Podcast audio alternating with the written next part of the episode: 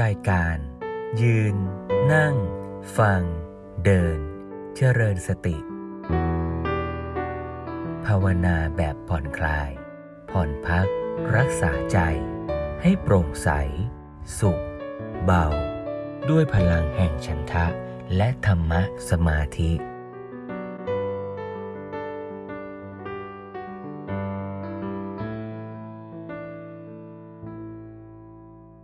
รักเนี่ยมันนำมาซึ่งความสุขหรือความทุกข์กันแน่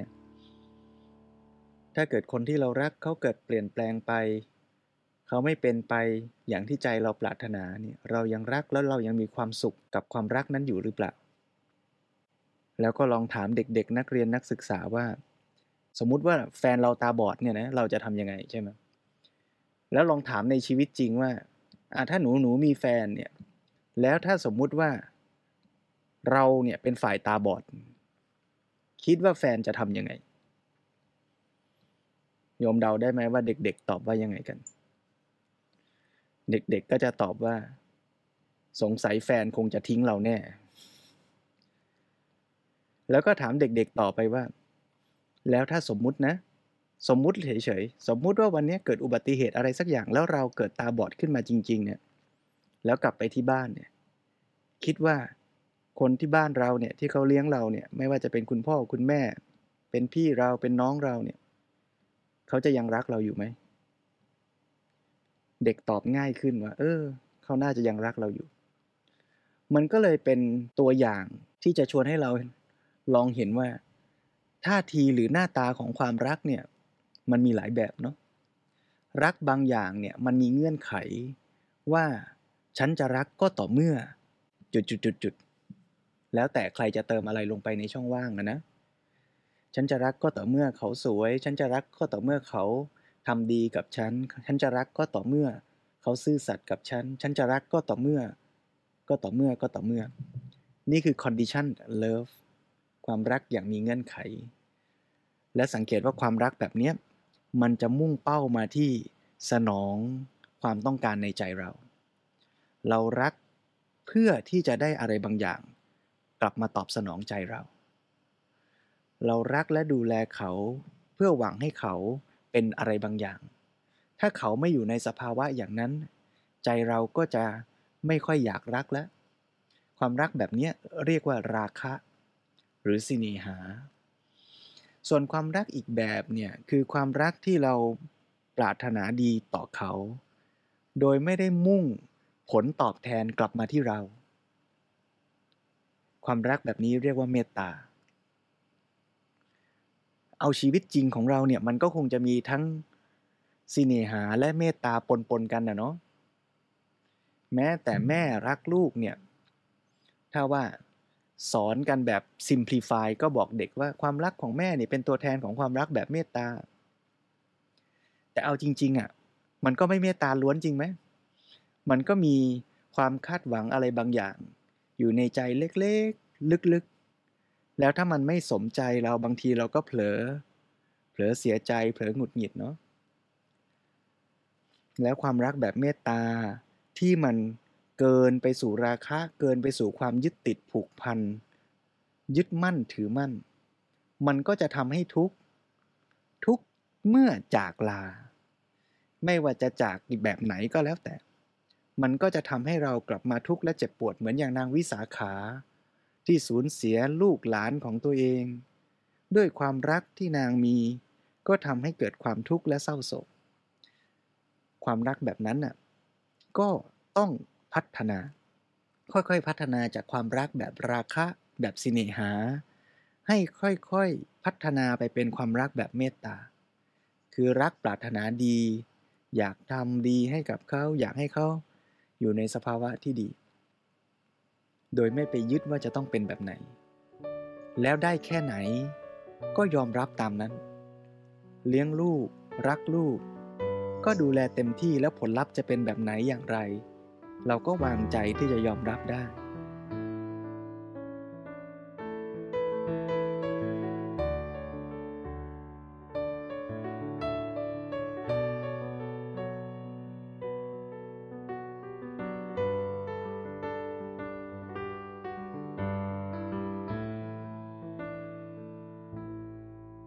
ความรักแบบเมตตา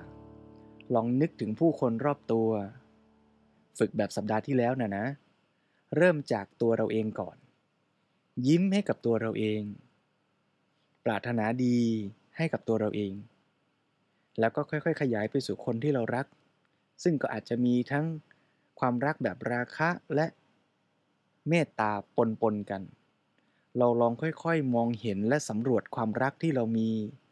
ต่อคุณพ่อคุณแม่ต่อลูก ต่อคนรักคู่ครองเพื่อนฝูงมิตรสหาย แล้วลองค่อยๆ พัฒนาความรักแบบเมตตาขึ้นมา โดยการตั้งเจตนาในใจเรา ที่จะยอมรับเขาอย่างที่เขาเป็น แล้วตั้งเจตนาที่เราอยากจะเป็นฝ่ายกระทำสิ่งดีๆ ให้กับคนที่เรารัก ลองบอกกับตัวเองว่า ลองซ้อมกับใจเราว่า ลองสมมุติ สถานการณ์ในใจเราว่า ไม่ว่าเขาจะเป็นอย่างไร ไม่ว่าเขาจะอยู่ในสภาวะสุขหรือทุกข์ เราก็ยังมีใจยินดี ที่อยากจะช่วยเหลือเกื้อกูลและปรารถนาดี นี่คือแบบฝึกหัด ในชีวิตจริงของเรา ลองค่อยๆ ผ่อนคลายร่างกายให้อยู่ในอิริยาบถทที่สบาย หายใจเข้าลึกๆ หายใจออกผ่อนคลาย ยิ้มเล็กๆ ให้กับตัวเราเอง วันนี้เราโชคดีนะ ที่เราได้นั่งอยู่ในที่ที่สบาย นั่งอยู่ในบ้าน ในที่พักที่ปลอดภัย ได้อยู่กับคนที่เรารัก ได้พบหน้า ได้ยินเสียง ได้พูดคุย ลองยิ้มให้กับตัวเรา ยิ้มให้กับคนที่เรารัก ตั้งเจตนาว่าเราจะตั้งใจใช้ชีวิตของเราทำสิ่งดีๆ มอบสิ่งดีๆ ให้กับคนที่เรารัก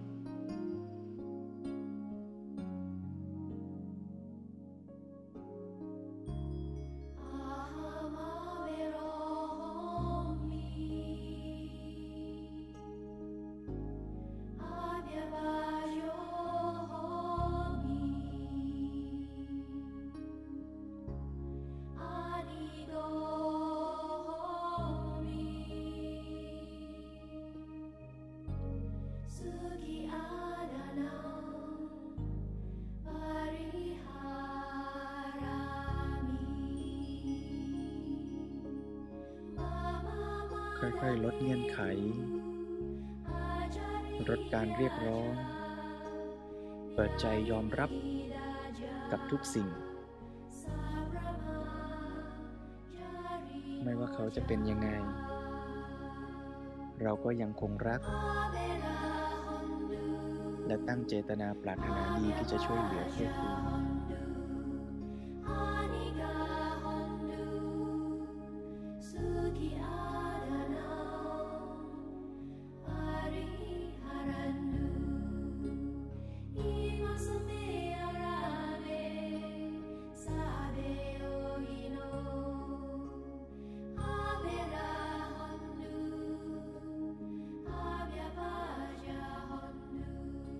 ล็กๆ ให้กับตัวเราเอง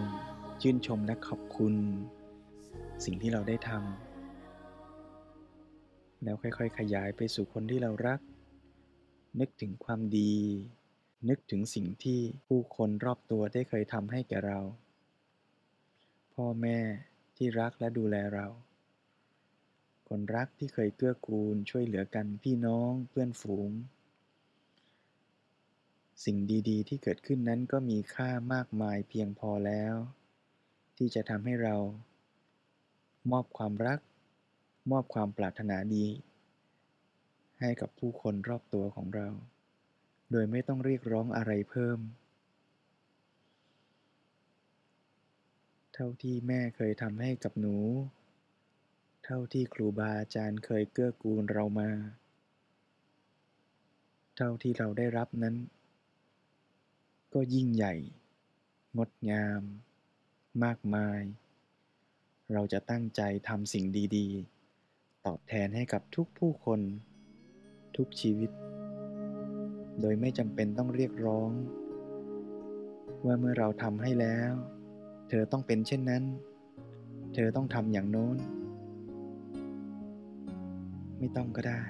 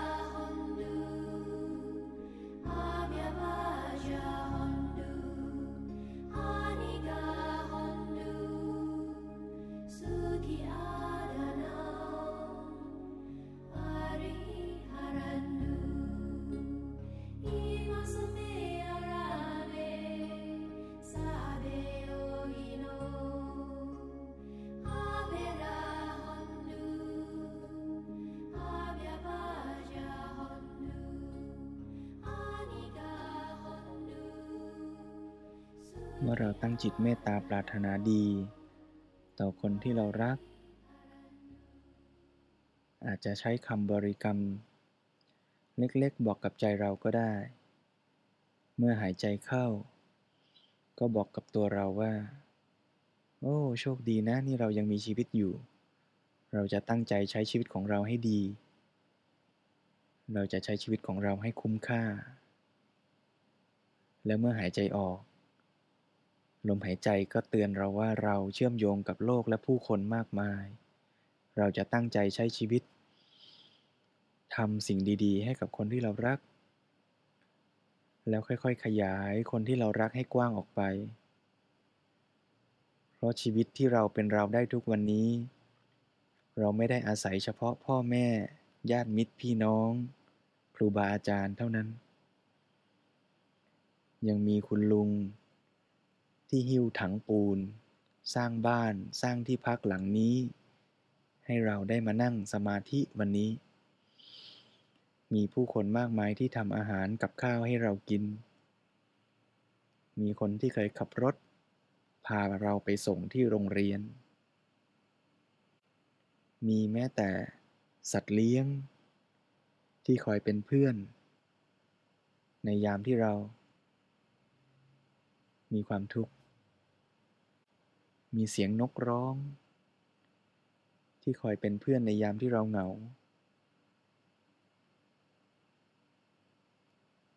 ลองค่อยๆ ขยายความรัก ความปรารถนาดีให้กว้างออกไป เมื่อหายใจเข้า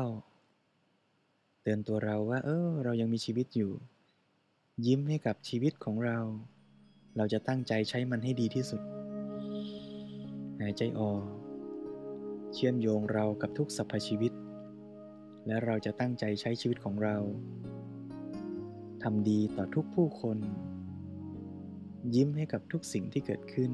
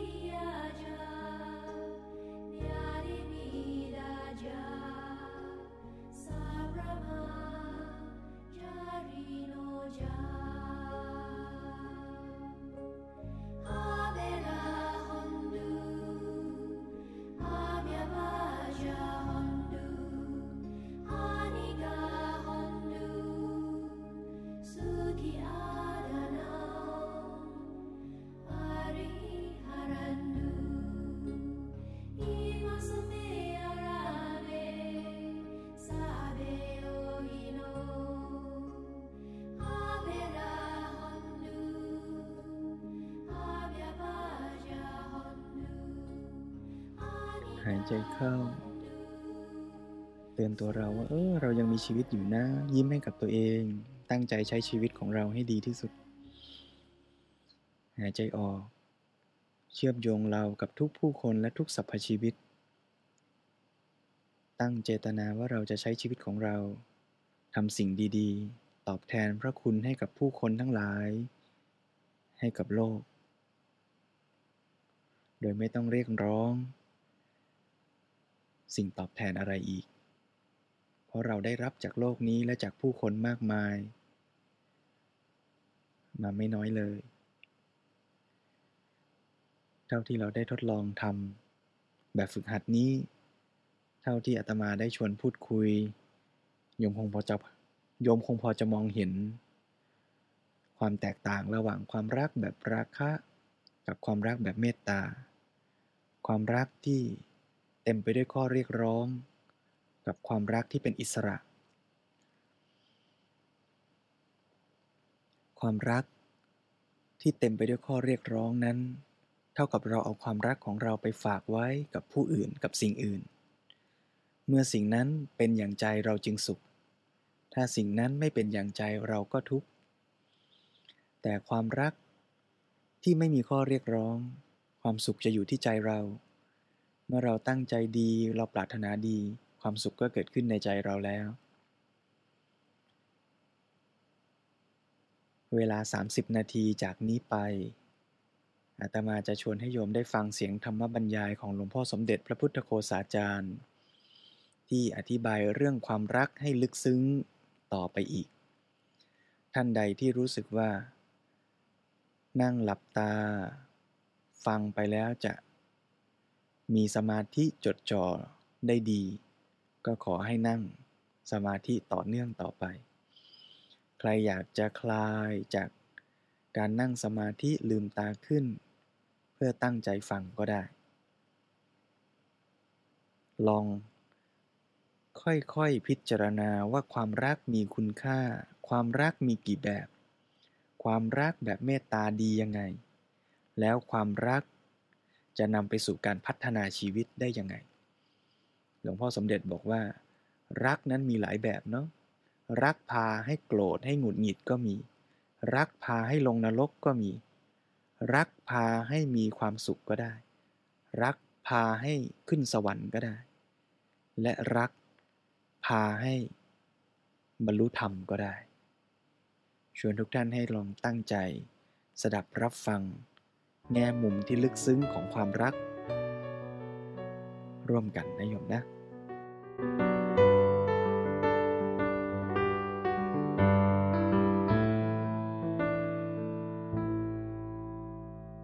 พอเริ่มเรื่องความรักเนี่ยมันมีความหมายที่ดีทันที อย่างน้อยหนึ่งละ พอเริ่มมีความรักเนี่ยมันทำให้คนเริ่มขยับขยื่นออกจากตัวเอง เริ่มต้นคนเรานี่จะคิดถึงแต่ตัวเอาแต่ตัวเห็นแก่ตัว พอเริ่มมีความรัก จิตใจมันก็เคลื่อนขยายแผ่กว้างออกไป นึกถึงคนอื่นคำหนึ่งถึงคนอื่น เอาแล้วนะ มันเริ่มกว้างขึ้นแหละ เริ่มออกจากตัวแล้วขยายไป ก็กว้างขึ้นดีเหมือนกัน แต่พอถึงจุดนี้มันเป็นจุดเสี่ยง เป็นหัวเลี้ยวหัวต่อหรือทางแยก มันเป็นหัวเลี้ยวหัวต่ออย่างไรล่ะ มีหัวเลี้ยวหัวต่อสองด้าน ด้านที่หนึ่งคือท่าทีของตัวบุคคลนั้นคือตัวเราเอาไว้ง่าย ๆ ต่อบุคคลหรือสิ่งที่เรารักนี่ท่าทีหนึ่งแล้วนะสองก็คือว่าคุณสมบัติอะไรในสิ่งนั้นที่ทำให้เรารักสองตัวนี่แหละเป็นจุดที่จะเริ่มพัฒนาได้ แล้วก็จะเป็นจุดที่เป็นปัญหาได้ ถ้าเราปฏิบัติต่อสองจุดนี้ถูกแล้วทางธรรมะเนี่ยท่านให้ก้าวจากนี้ไปเลย ขอให้ไปศึกษาดูธรรมะเนี่ยท่านใช้จุดสองจุดเนี่ยเป็นจุดเริ่มในการพัฒนามนุษย์นะ คือวิธีพัฒนามนุษย์เนี่ยมันเริ่มได้ทุกจุด แม้แต่ในแง่ความรักก็เริ่มได้อ้าวมาดูทีละจุด จุดที่หนึ่งก็ในแง่ของท่าทีหรืออาการของเราผู้รักต่อสิ่งหรือบุคคลที่เราไปรัก ท่าทีหรืออาการแบบที่หนึ่งก็คือว่าไปชอบใจถูกใจบุคคลนั้นสิ่งนั้น ที่มันจะเป็นเครื่องมาช่วยทำให้เราเป็นสุข เราก็อยากจะเอามันเอาเขานะ่ะมาเป็นเครื่องมือที่จะทำให้เราเป็นสุข ถ้าได้เขามาเราก็จะได้เป็นสุข เอามาทำให้เราเป็นสุข นี่แง่ที่หนึ่งทีนี้อาการหรือท่าทีแบบที่สองก็คือว่า อยากให้เขาเป็นสุข อยากเห็นเขาเป็นสุขนี่เป็นความรักเหมือนกันนะอันนี้มันมีได้ทั้งสองอย่าง ขอให้ดูแยกแยะให้ดี บางทีมันมาปนปนกัน แล้วมันจะหนักไปที่อันไหน อยู่ที่ตัวเองมีแนวคิดมีการพัฒนาตัวเอง แล้วก็บุคคลที่เกี่ยวข้อง ที่จะมาจะเรียกว่าเป็นกัลยาณมิตรก็ได้ ที่จะมาชี้แนะชักนำให้หันเหไปทางไหนมาก หรือพัฒนาด้านไหนมาก แต่ว่า มันมาทั้งสองอย่าง และถ้าทำไม่ถูกมันก็จะไปอยู่ที่ข้างแรก ก็คือว่ามองในแง่ถูกใจอยากจะได้เขามาเป็นเครื่องมือทำให้เราเป็นสุขอ้าวนี่หนึ่งแล้วนะ ทีนี้สองมองที่สิ่งนั้นคุณสมบัติอะไรในตัวสิ่งนั้นที่ทำให้เรารัก อันนี้แหละเป็นสิ่งที่สำคัญ ตอนแรกก็คือเป็นเรื่องสนองความอยากความต้องการของเรา ก็คือในบุคคลหรือสิ่งนั้นมีอะไรที่สนองความต้องการของเรา ถ้าเราอยากจะเอาเขามาทำให้เราเป็นสุข ก็เราก็ต้องการคุณสมบัติอันนั้นในตัวเขา รูปร่างดีอะไรแต่อะไรก็แล้วแต่ว่าไปเถอะที่จะรัก นี้อีกอย่างหนึ่งมันจะมาด้วยกันนะ มนุษย์เนี่ยมันก็มีทุนทั้งดีทั้งร้ายอยู่ อีกด้านหนึ่งก็คือ คุณสมบัติที่เราเรียกต่อมาว่าเป็นความดีงาม ความนุ่มนวลความละมุนละไมความสุภาพอ่อนโยน ความเอื้อเฟื้อ แม้ต่อความเอื้อเฟื้อต่อเรา ความเสียสละ ความสามารถ ความดี การที่สามารถทำประโยชน์ การมีน้ำใจอะไรต่าง ๆ เหล่านั้นในบุคคลหรือสิ่งนั้น คุณสมบัติที่เป็นความดีงามเหล่านี้ก็เป็นสิ่งที่ทำให้เรารักเหมือนกัน อันนี้สองอย่างเนี่ยเป็นสิ่งที่สำคัญมี จะเรียกว่าพร้อมกันไปในตัว ในสังคมปัจจุบันนี้น่าสังเกตว่าไอ้เรื่องของธุรกิจเป็นต้นเนี่ย มันจะมาเน้นมายั่วมาเร้าในด้านที่หนึ่งเนี่ยมา คือท่าทีของความรัก มันก็จะหนักไปในด้านที่ว่า ต้องการจะเอาเขาเอาสิ่งนั้นมาเป็นเครื่องบำเรอ มาทำให้เราเป็นสุขที่จะได้จะเอา มาสนองความต้องการ แล้วก็ในแง่คุณสมบัติในตัวสิ่งนั้นก็จะไปมองแต่ในแง่ สิ่งที่จะมาสนองความปรารถนาในการบำเรอความสุขที่ว่านั้น ก็เลยเน้นไปด้านของวัตถุ เน้นไปที่เรื่องของร่างกายอะไรซะมากทั้งท่าที่ว่าอีกด้านหนึ่งนี่ก็สำคัญนะความรักที่จะมันยั่งยืนเนี่ยต่อไปมันจะอยู่ที่คุณสมบัติส่วนที่สองคือความดีงามของสิ่งนั้น แม้แต่ความมีน้ำใจของเขาต่อเรา ความพร้อมที่จะช่วยเหลือเกื้อกูลซึ่งกันและกัน ความเก่งความรักความสะอาด ความเป็นระเบียบเรียบร้อย อะไรต่ออะไรเนี่ยต่าง ๆ เหล่านี้ต่อไปมันปรากฏขึ้นเรื่อยๆ แล้วมันจะเป็นตัวที่เด่นขึ้นมา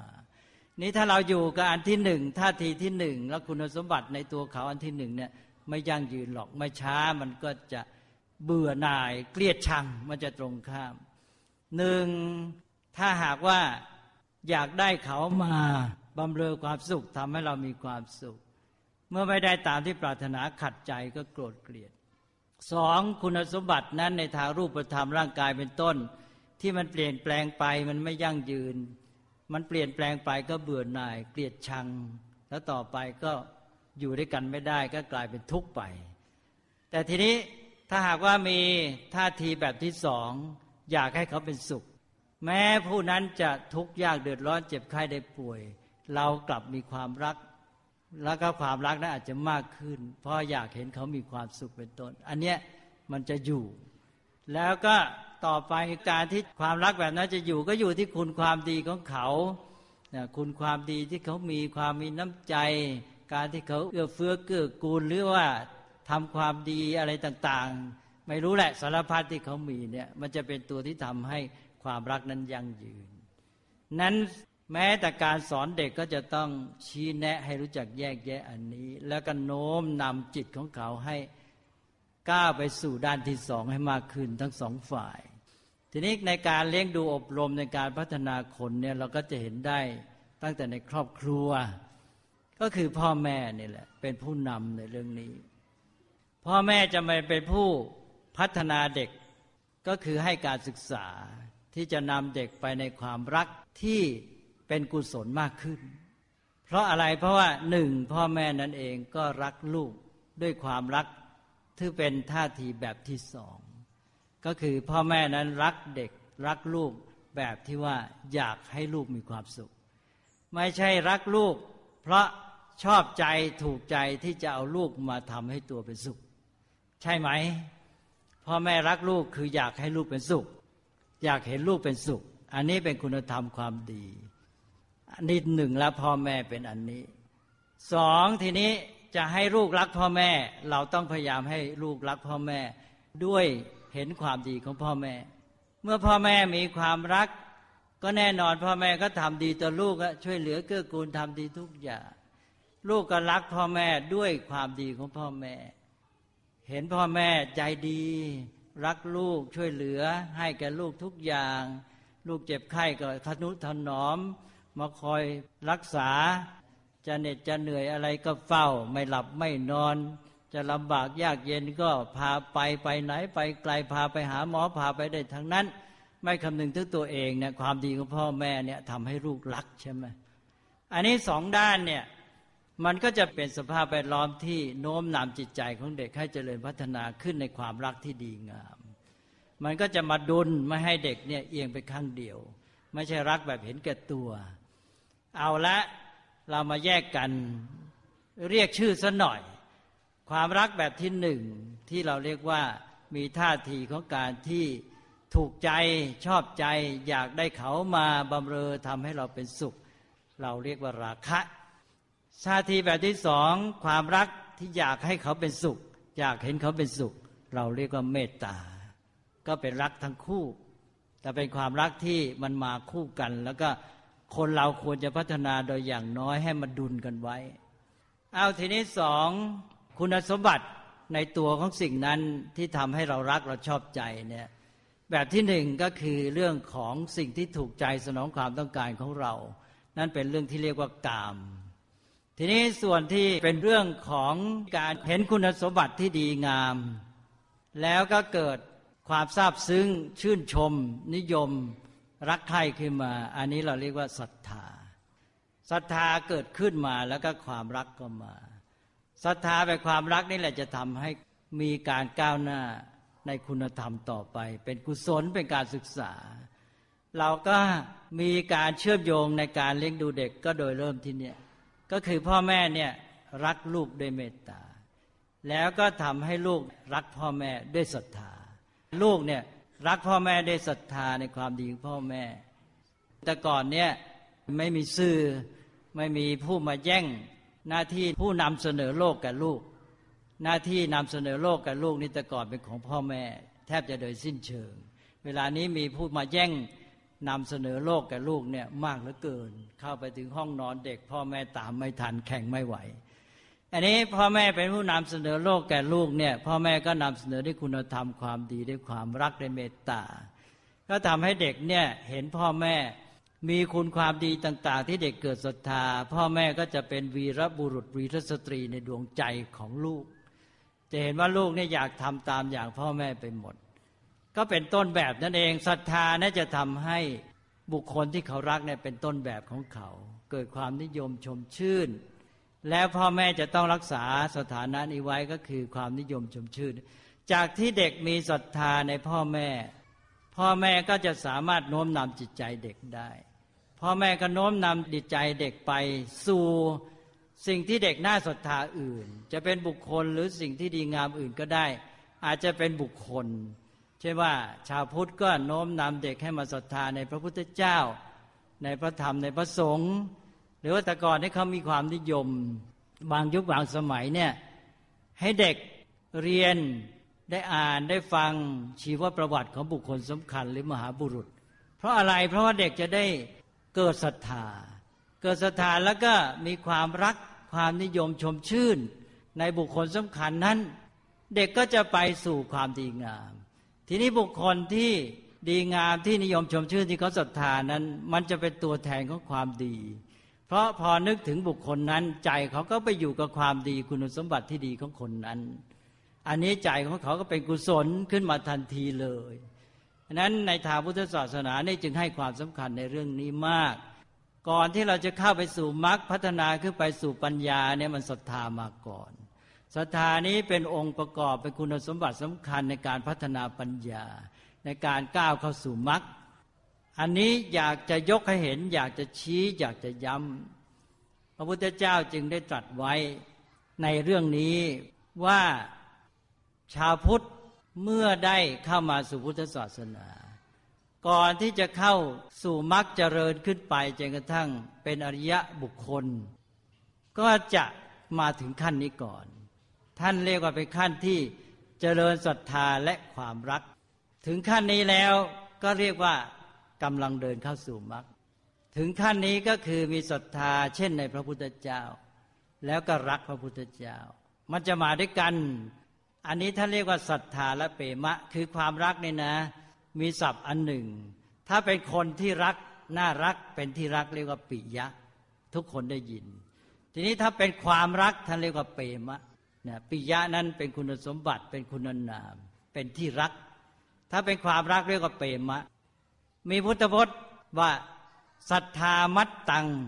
เปมมัตตัง ใครมีแค่นี้ก็เรียกว่านี่ก็เข้ามาสู่ความเป็นชาวพุทธ ซึ่งมีพุทธวจน์ตรัสต่อไปยาว เช่นว่าอคันตานิริยังอคันตาติรชานโยนิงอคันตา ปิติวิสยังอคันตาปายะทุคติวินิปาตังยาวเกินไปโยมจำไม่ไหว เอาสั้นๆ บอกว่า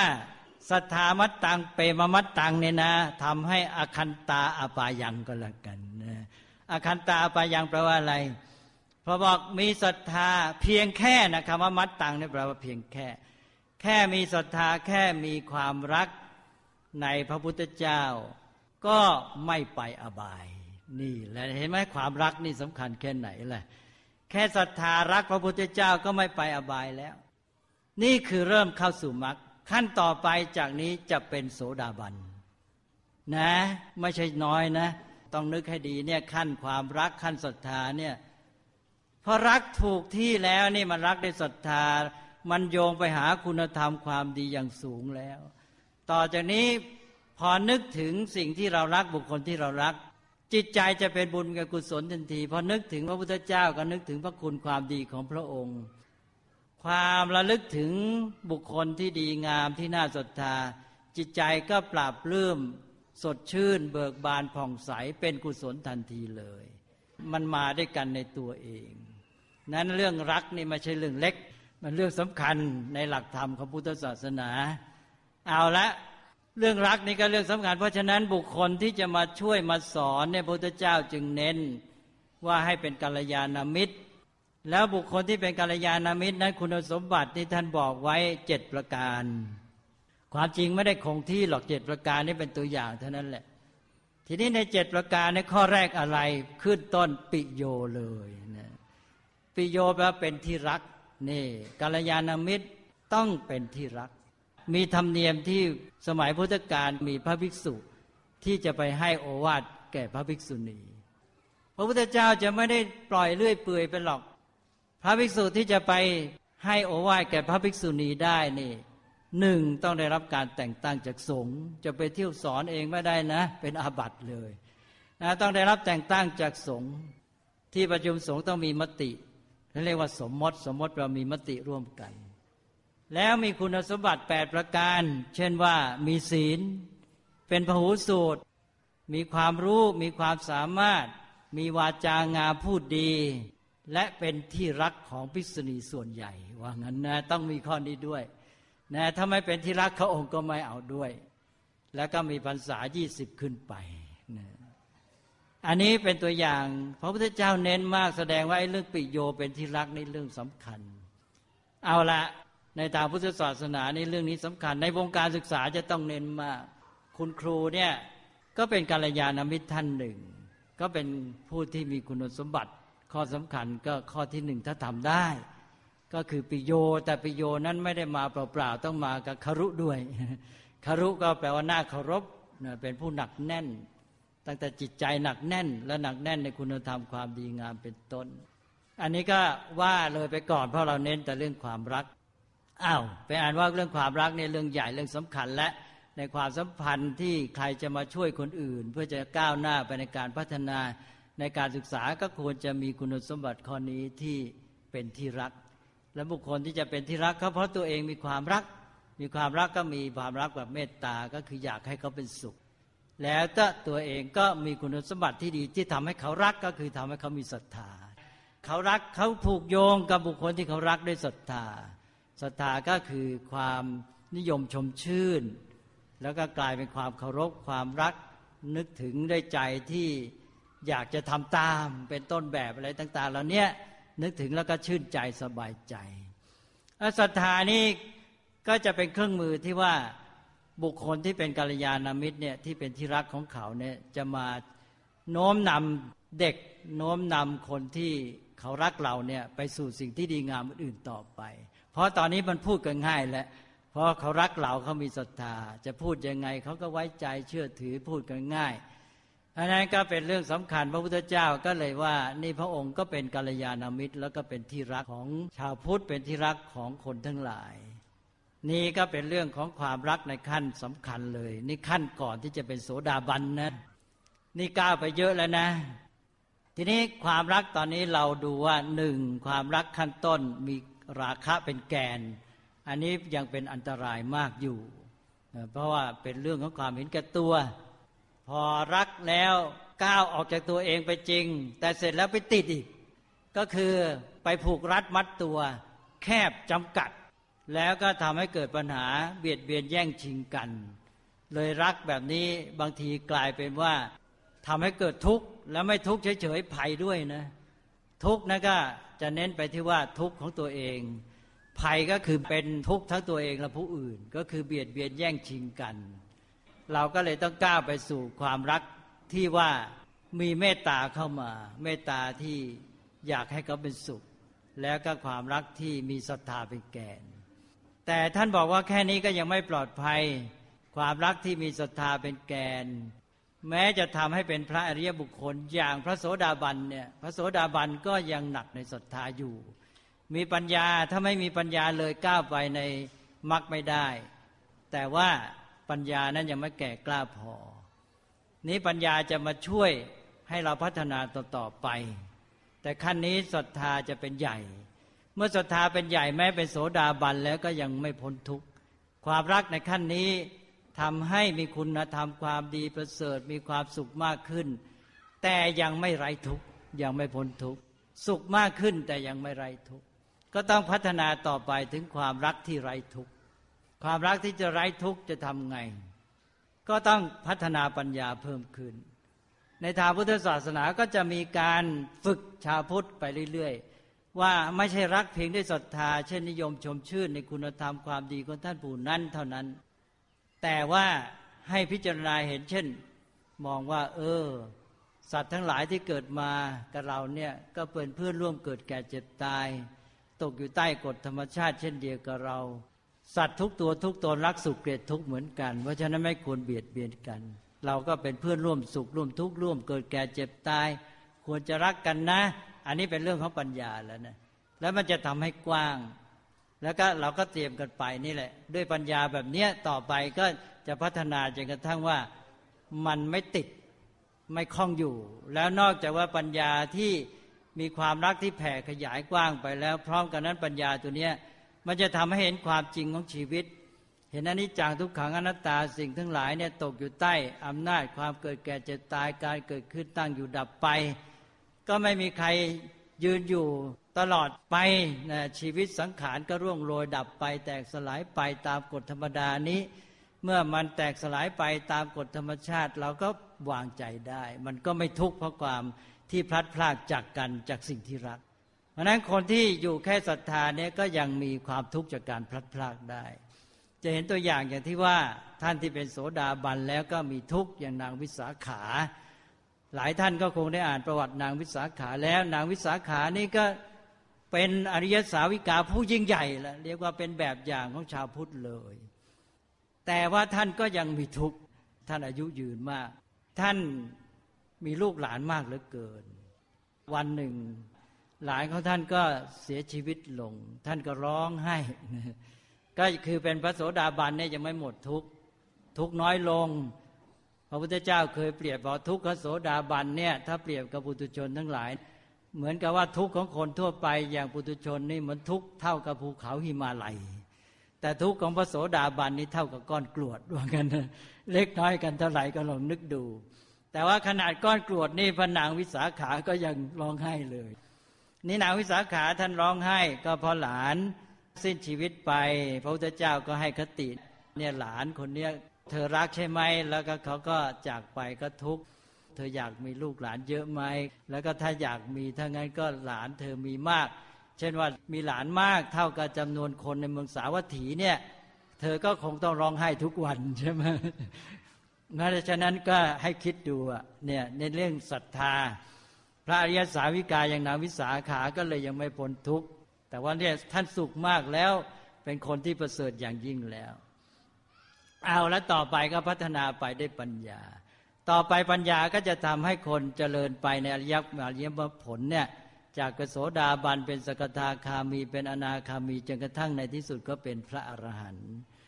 เพราะเป็นพระอรหันต์ก็จะมีความรักที่เหนือศรัทธาแล้ว พระอรหันต์นี่ท่านเรียกว่าเป็นอัศโธแปลว่าเป็นผู้ที่เหนือศรัทธาไม่ขึ้นต่อศรัทธาไม่ต้องอาศัยศรัทธา เราคงเคยได้ยินพุทธประวัติ ตอนที่ว่าได้ประวัติภาษาริบุตร ที่ว่าพระพุทธเจ้าตรัสถามภาษาริบุตรบอกว่าเธอเชื่อไหมว่าหลักธรรมข้อนี้มีความหมายอย่างนี้อย่างนี้ หรืออันนั้นเป็นอย่างนั้นอย่างนี้ภาษาริบุตรก็ว่าใช่เป็นอย่างนั้น ใช่เป็นอย่างนั้น พระพุทธเจ้าก็ตรัสถามว่าสารีบุตรที่เธอว่าอย่างเงี้ยเธอว่าเพราะเชื่อเราหรือว่าเพราะอะไรภาษาลิบุตรก็ทูลตอบว่าที่ข้าพระองค์กล่าวเช่นนี้ไม่ใช่กล่าวเพราะเชื่อต่อพระองค์ แต่เพราะรู้ว่ามันเป็นอย่างนั้น นี่คือพระอรหันต์หมายความพระอรหันต์เนี่ยไม่ได้ขึ้นต่อศรัทธาแล้วแปลว่าอยู่ได้ปัญญา ทีนี้อยู่ได้ปัญญานี้ก็นอกจากว่า ไม่ต้องขึ้นต่อศรัทธาแล้วก็ยังไร้ทุกข์ด้วย ไร้ทุกข์ก็คือว่าท่านรู้ความเป็นจริงของสิ่งทั้งหลายนะจนกระทั่งว่าวางใจวางจิตได้ถูกต้องหมด ที่ว่าไร้ทุกข์อย่างไร พระอรหันต์ก็มีความรักแบบไร้ทุกข์ไร้ทุกข์ยังไง ครั้งหนึ่งพระอานนท์ไปถามภาษาริบุตร องค์เดียวกันนั่นแหละภาษาริบุตรนี่ก็เป็นพระอัครสาวก เป็นภาษาวกผู้ยิ่งใหญ่ที่สุด เพราะฉะนั้นก็มีเรื่องมาบ่อยๆ พระอานนท์ก็ไปถามภาษาริบุตรบอกเนี่ยพระบรมศาสดาสัมมาสัมพุทธเจ้าของเราเนี่ยต่อไปถ้าหากพระองค์มีอันเป็นไป ท่านพระสารีบุตรจะมีความรู้สึกอย่างไรแสดงว่าพระอานนท์เนี่ยท่านชักห่วงเลยแหละ ว่าพระพุทธเจ้าเนี่ยทรงพระชรามากแล้วต่อไปคงจะต้องปรินิพาน ก็ไปถามพระสารีบุตร พระอานนท์นี่ถ้าเป็นโสดาบันเท่านั้นนะระดับเดียวกับนางวิสาขานั่นแหละ ก็ยังมีทุกข์พระพุทธเจ้าจะปรินิพพานก็ร้องไห้เหมือนกันภาษาริบุตรตอบว่ายังไงรู้ไหมภาษาริบุตรก็ตอบว่า พระพุทธเจ้า พระบรมศาสดาของเราจะจากไป เราก็จะไม่เศร้าโศกเสียใจ แต่เราจะมองว่าท่านผู้มีพระคุณอันยิ่งใหญ่บำเพ็ญประโยชน์เพื่อ ประชาชนจำนวนมาก ถ้าท่านอยู่นานไปก็จะเป็นไปเพื่อประโยชน์สุขแก่ประชาชนชาวโลกมากนักหนา แต่ท่านมาจากไปเสีย ก็เท่ากับว่าทำให้ขาดประโยชน์สุขของประชาชนชาวโลกอะไรทำนองเนี้ยรวมความก็คือถ้าพุทธเจ้าจะอยู่นานไปก็ยิ่งดีก็จะเป็นไปเพื่อประโยชน์สุขกับประชาชนจำนวนมาก อันนี้ก็เป็นความรู้สึกของพระอรหันต์ซึ่ง ต่างจากคนทั่วไปที่ยังมีความยึดติดอยู่ แม้ด้วยศรัทธาที่ยังมีความทุกข์ในการพลัดพรากจากกัน อันนี้ก็ขอให้ค่อยๆคคิดดูซึ่งการพัฒนาในเรื่องความรัก และความรักของพระอรหันต์ที่ว่าไร้ทุกนี้ก็เป็นความรักที่ไร้พรมแดน ความรักที่ไร้พรมแดนก็คือเป็นความรักต่อสรรพสัตว์ท่วนทวนาไม่เลือกเป็นผู้ใดทั้งสิ้น อันนั้นพระพุทธเจ้าและพระอรหันต์ทั้งหลายก็บำเพ็ญประโยชน์สุข แก่สัตว์ทั้งหลายได้เต็มที่ไม่จำกัด เวลานี้เรามีการพูดว่ารักไร้พรมแดน หมายความว่าถ้าเป็นคนไทยแล้วก็จะไปรักฝรั่งแขกจีนที่ไหนก็ได้เนี่ยไม่จำกัดชาติ เราก็เห็นว่าไม่จำกัดชาติ ไม่จำกัดอะไรเราก็เลยเรียกว่าไร้พรมแดนมันจริงหรือเปล่ารักไร้พรมแดนนะ ก็ไปรักคนอื่นชาติอื่นก็จริง แล้วมันก็จำกัดอยู่ที่คนนั้นแหละใช่ไหมมันจะเป็นรักไร้พรมแดนได้ยังไง มันน่าจะเรียกให้ถูกว่ารักไม่เลือกที่ หรือบางครก็บอกว่ารักไม่เลือกถิ่นใช่ไหมว่าความรักไม่เลือกถิ่น หรือความรักไม่เลือกที่ ถ้ารักไร้พรมแดนมันต้องแบบพระอรหันต์อย่างที่ว่าท่านรักเสมอกัน รักมวลมนุษย์เสมอกันทุกทนหน้า อย่างนี้แล้วก็เป็นรักไร้พรมแดนแน่นอน เพราะนั้นก็คงจะต้องใช้กันให้ถูกอ้าววันนี้ก็เลยได้พูดเรื่องความรักมาเยอะเลยนะ เรื่องรักนี่เป็นเรื่องใหญ่ อย่างน้อยก็ให้เด็กเนี่ยพัฒนากันในเรื่องความรักให้ถูกต้อง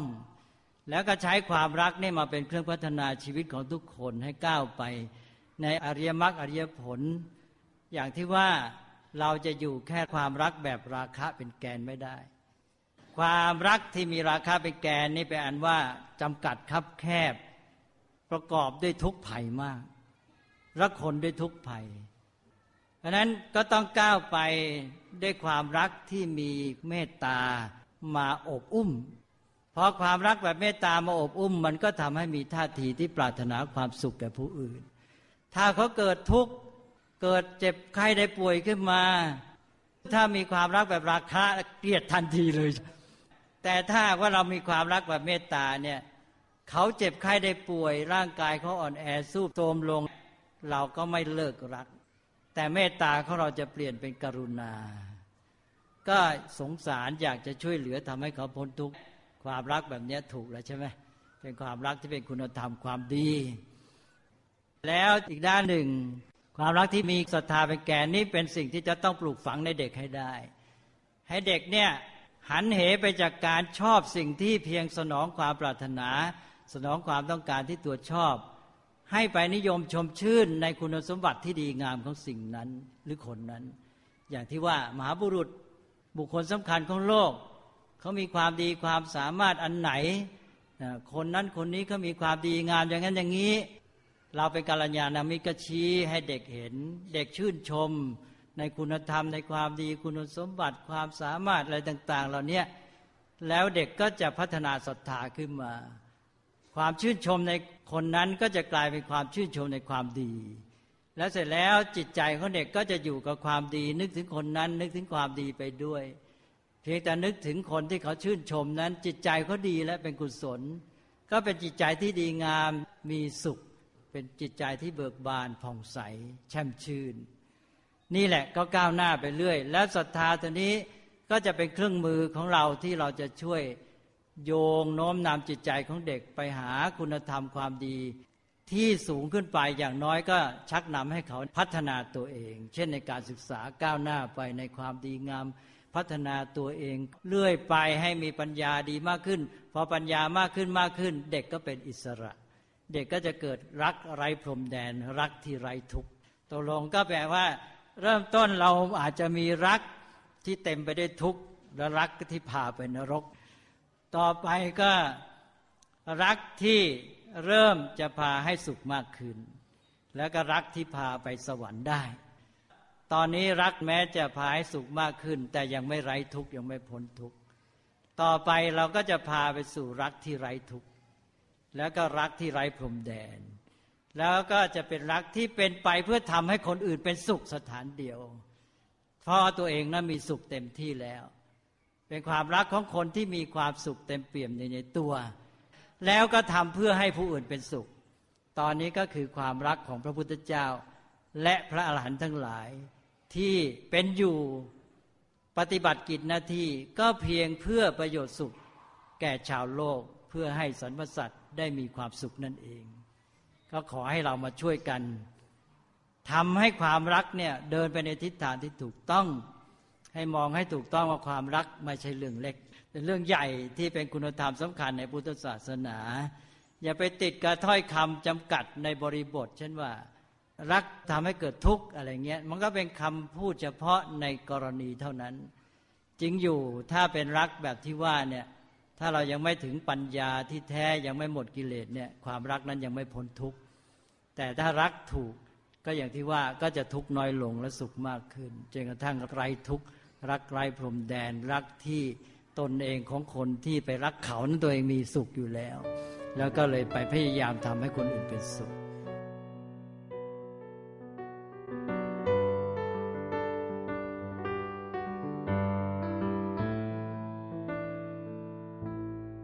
เห็นความรักที่ลึกซึ้งนะโยมนะ รักตั้งแต่แบบราคะ รักแบบเมตตา เมตตาขยายไปสู่พรหมวิหาร พรหมวิหารขยายไปเป็นความรักที่ไร้พรมแดน คือไม่ได้รักเฉพาะเจาะจงใครคนใดคนหนึ่ง ไม่ได้รักเฉพาะเมื่อรักแล้วเขาจะต้องตอบแทนมีเงื่อนไขแลกเปลี่ยน แล้วไม่เฉพาะท่าทีต่อความรักที่ต้องพัฒนา แต่ต้องไปดูว่าสิ่งที่เรารักเรารักที่ตรงไหนด้วย เรารักที่สภาพ ที่มันมาสนองความสุขเรา หรือเรารักไปที่ตัวคุณธรรม สภาวะดีงาม ถ้าเรารักไปที่ตัวคุณธรรมสภาวะดีงาม ก็จะทำให้เกิดคุณธรรมอีกประการหนึ่งเกิดขึ้นก็คือศรัทธาศรัทธาก็คือความรัก แต่เป็นความรักที่รักไปที่ตัวคุณธรรม รักไปที่ความสามารถศรัทธาที่ดีก็จะนำพาไปสู่การพัฒนาชีวิตพัฒนาปัญญาต่อไปอีก โอ้โยม ชอบไหมธรรมบรรยายในวันแห่งความรัก ก็ขออนุโมทนาให้ทุกท่านได้มีความรักที่พัฒนา งดงาม ยิ่งขึ้น เป็นความรักที่พาไปสู่การพัฒนาชีวิต ไม่ใช่ความรักที่เรียกร้อง สิ่งตอบแทน แล้วเราก็จะมีความสุขกับความรักนี้มากขึ้น เราจะมีความทุกข์น้อยลง แล้วก็มีความรักต่อคำสอนของพระพุทธศาสนาคำสอนของพระสัมมาสัมพุทธเจ้า มีศรัทธา เราจึงได้มานั่งฟังธรรมอยู่ด้วยกันวันนี้ เวลาในการประพฤติปฏิบัติธรรมยังไม่ได้จบลงเพียงเท่านี้นะโยมนะ ถ้าใครยังมีเวลาก็จะเจริญเมตตากรรมฐาน หรือจะฝึกสมถะวิปัสสนา ก็ตามสมควร หรือใครมีหน้าที่กิจการงานจะต้องทำก็ทำด้วยรอยยิ้ม ไม่ว่าสิ่งนั้นจะให้ความสุขความทุกข์จะยากจะง่าย เราก็เห็นประโยชน์ แล้วก็ตั้งใจทำให้ดีที่สุด ทั้งเพื่อตัวเราด้วย เพื่อคนรอบข้างที่จะได้ประโยชน์จากงานที่เราทำด้วย ทุกอย่างจะเป็นแบบฝึกหัดในการพัฒนาชีวิตนะ หายใจเข้า เตือนตัวเราว่า โชคดีนะเรายังมีชีวิตอยู่ เราจะตั้งใจใช้ชีวิตของเราให้ดีที่สุด หายใจออก เชื่อมโยงเรากับโลกใบนี้และทุกผู้คน เราจะตั้งใจใช้ชีวิตของเราทำสิ่งที่ดีงามให้กับทุกสรรพชีวิต